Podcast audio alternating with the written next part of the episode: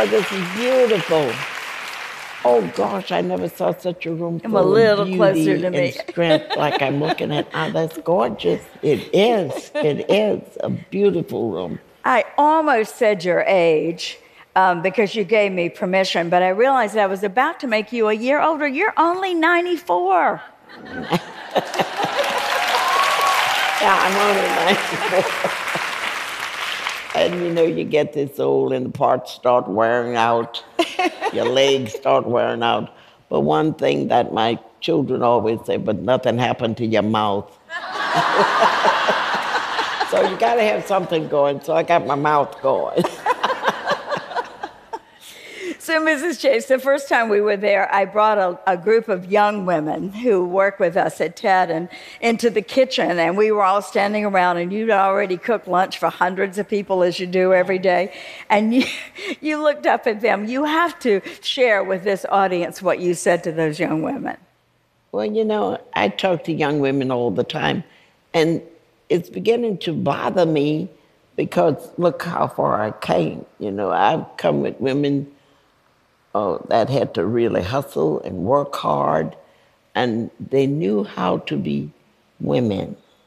They didn't play that man down, and we well, we didn't have the education you have today. And God, I'm so proud when I see those women with all that education under their belt.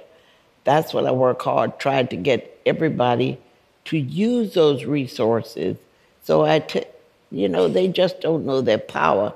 And I always tell them, just look, my mother had 12 girls before she had a boy. so you know how I came up. yeah, she had 14 children. She raised 11 of us out of that 14. And up until last year, we were all still living a bunch of old biddies, but we still here. and sometimes we can be just cantankerous and blah, blah, blah, blah, blah, but we still go. But, and I, I love to see women. You don't know what it does for me to see women in the position that you're in today. I never thought I'd see that. I never thought I'd see women be able to take places in positions that we have today. It is just a powerful thing. I had a young woman come to me. She was African American woman. And I said, Well, what do you do, honey? She said, I am a retired Navy pilot. Oh, God, that just melted me because I knew how hard it was to integrate that Navy.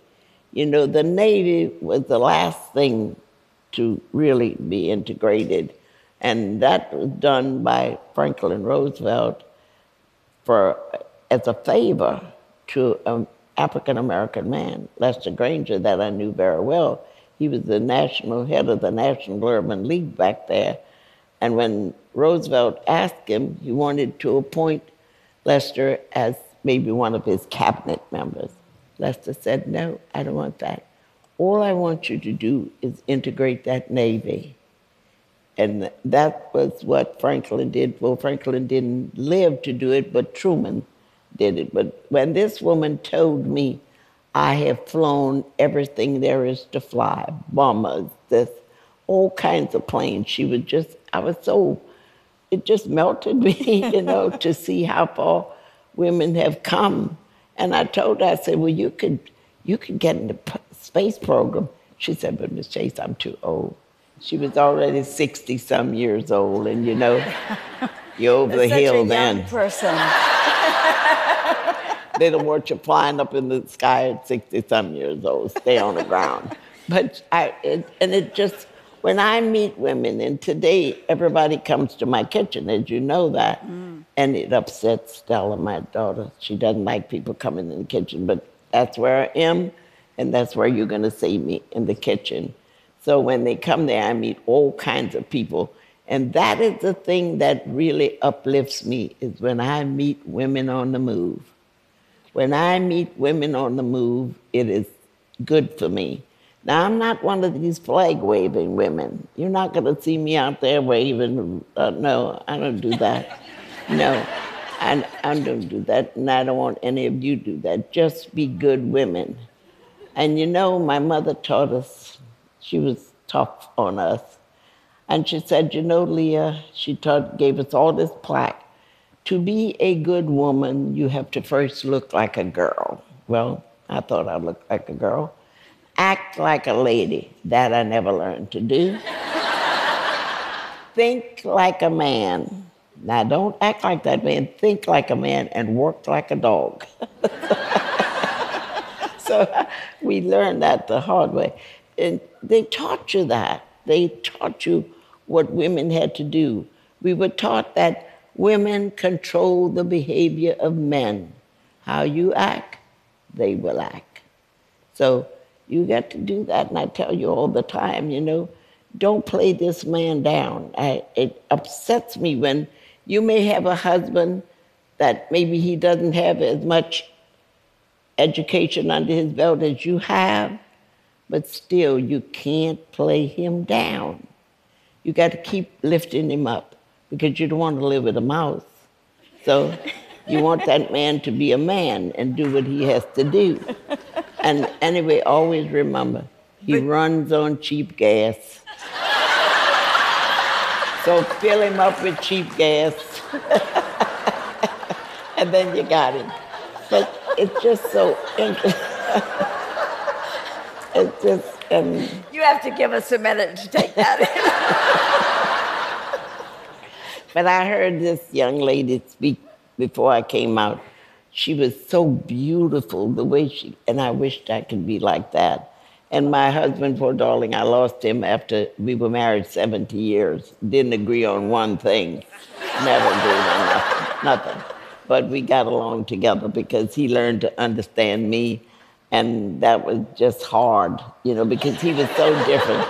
And that lady reminded me, I said, if I would have just been like her, Dooky would have really loved it if I could but I wasn't. I was always pushy, always moving, always doing this. And he used to come to me all the time and he said, honey, God's going to punish you because you, you're just not grateful. But it isn't that I'm not grateful.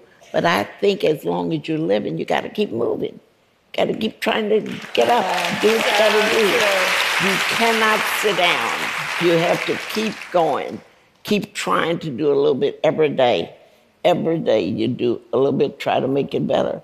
And that's been my whole life. Well, I came up in the country, small town, had to do everything, had to haul the water, had to wash the clothes, do this, do that, pick the dumb strawberries, all that kind of stuff. but still, my daddy insisted that we act nice, we kind. And that's all. And I heard this young woman, oh, she sounds so beautiful. Uh, she just, I said, I wish I could be like that. Mrs. Chase, we don't want you to be any different than you are. There's no question about that. Let me ask you, when, this is why it's so wonderful to have a conversation with someone who has such a long view to long remembering Roosevelt and the person he did that favor for. I mean, what is in your head and your mind and what you have seen and witnessed? One of the things that it's good to remember always is that when you opened that restaurant, whites and blacks could not eat together in this city. You it know, was against the law. Mother, and yet my, they did they at did. Dooky Chase. Tell oh, me about that. that. Well, my mother in law first started this. And the reason she started it because her husband was sickly. And he was he would go out and people from Chicago and all the places, you would call his job a numbers runner. But in New Orleans, we were very sophisticated. So it wasn't a numbers runner, it was a lottery vendor. so you see, we put class to that. But that's how he did. And he he couldn't go from house to house to get his clients and all that. So because he was sick, so she opened up this little sandwich shop. So she was going to take down the numbers because he was sick a lot. He was he had ulcers. He was really bad for a long time. But so she did that and not knowing anything. But she knew she could make a sandwich. She knew she could cook. And she borrowed $600 from a brewery can you imagine starting a business today with $600? and no knowledge of what you're doing. And I always, it just amazed me of what she could do. She was a good money manager. That I'm not. My husband used to call me a bankrupt sister to come to bankruptcy.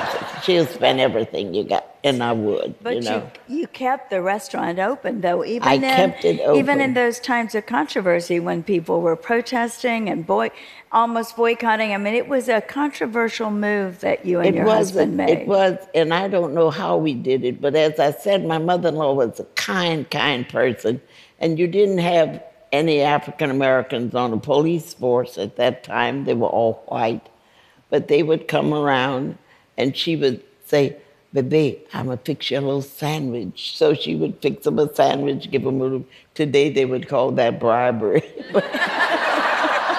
But she was just that kind of person.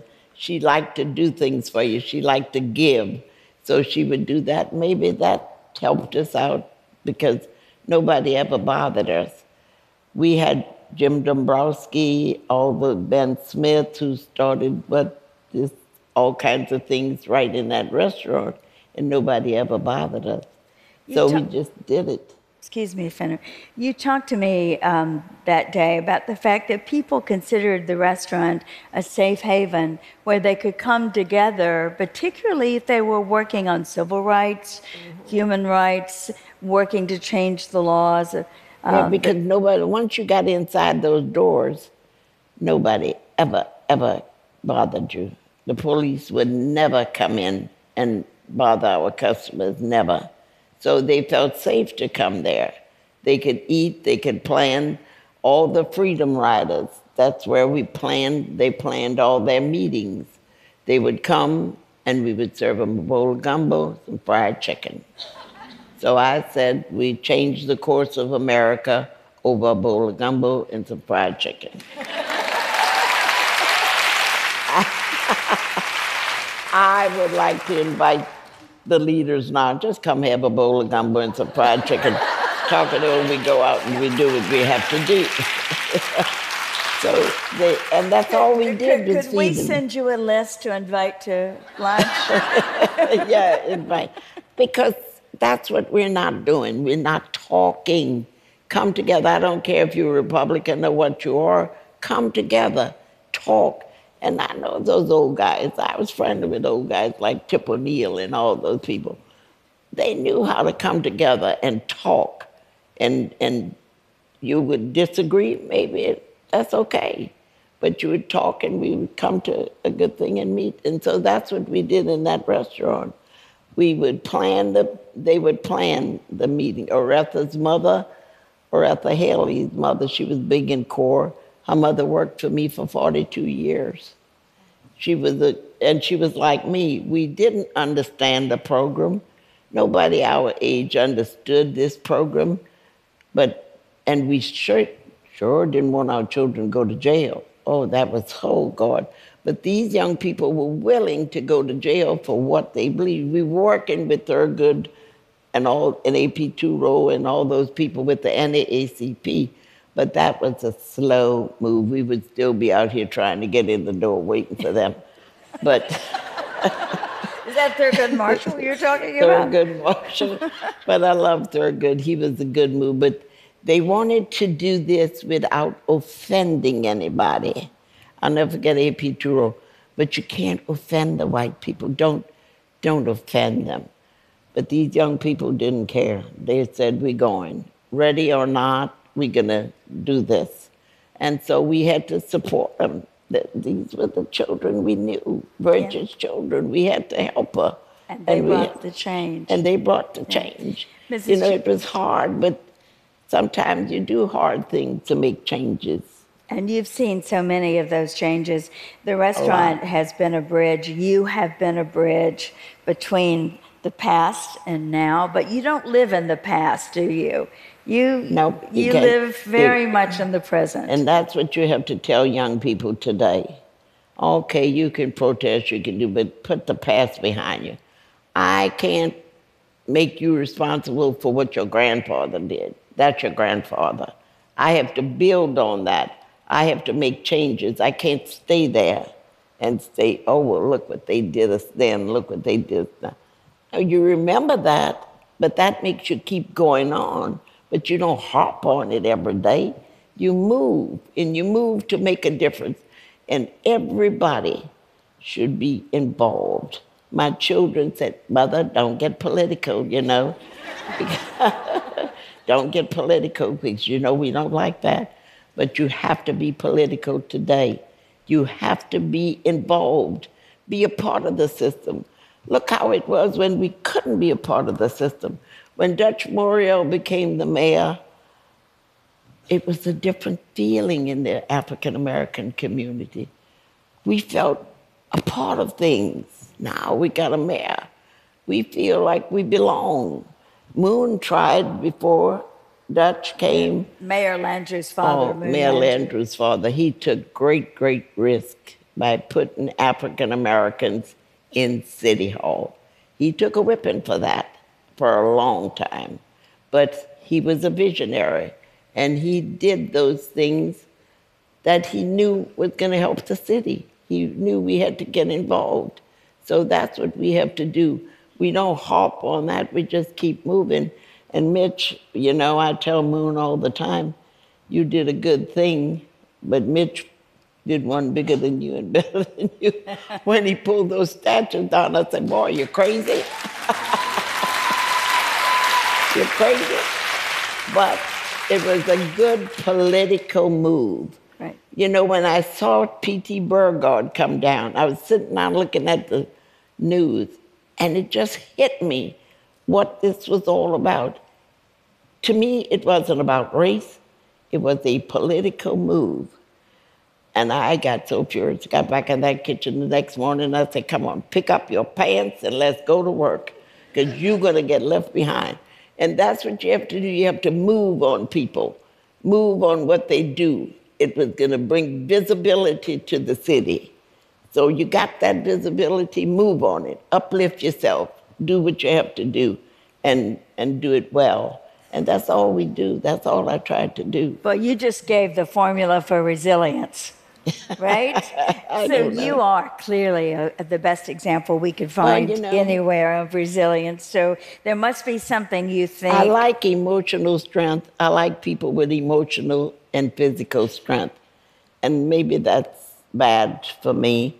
Uh, my favorite all time general was George Patton. And you know, that wasn't too cool.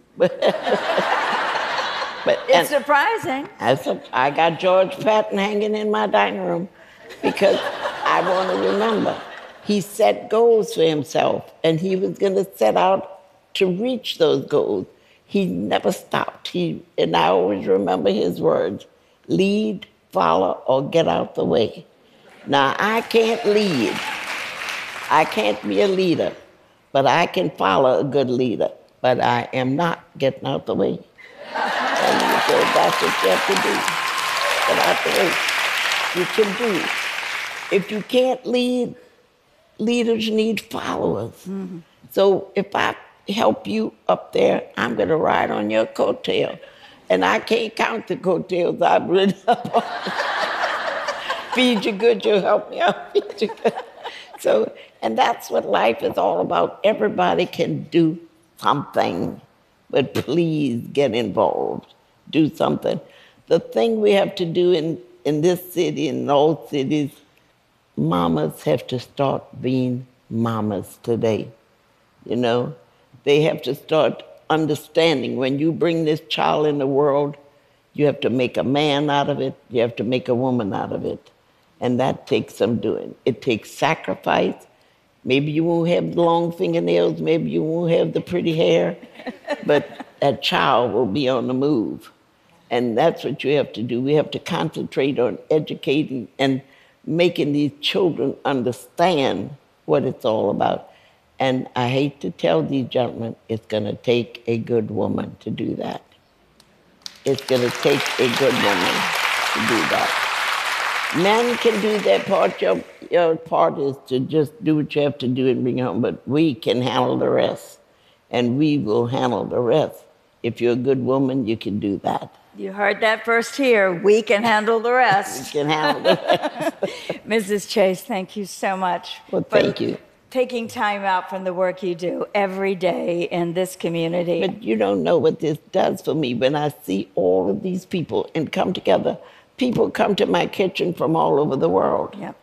I had people come from London. Not twice this happened to me. First, a man came, and I don't know why he came to this. We do, every year we do, the chefs do something called Chef's Charity. Well, it so happened I'm the only, was the only woman there and the only African American there on that stage doing these demonstrations. And I would not leave till I saw another woman come up there too. I'm not going up there. They're going to carry me up there till you bring another woman up here. so, so they have another one now, so I can step down. But this man was from London. So after that, I found the man in my kitchen. He came to my kitchen and he said, I want to ask you one question. Okay, I thought he was going to ask me something about food. Why does all these white men hang around you? what? I couldn't understand. He couldn't understand that. I said, We work together. This is the way we live in this city. I may never go to your house. You may never come to my house. But when it comes to working, like raising money for this special school, we come together. That's what we do. And still, here comes another man, a woman, elegantly dressed about a month ago in my kitchen. She said, I don't understand what I see in your dining room. I said, What do you see? She saw whites and blacks together. That's what we do. We meet, we talk, and we, we work together. And that's what we have to do. I, you don't have to be my best friend to work to better your city, to better your country. You just have to come together and work, and that's what we do in this city. We are a weird bunch down here, and uh, nobody understands us, but we feed you well.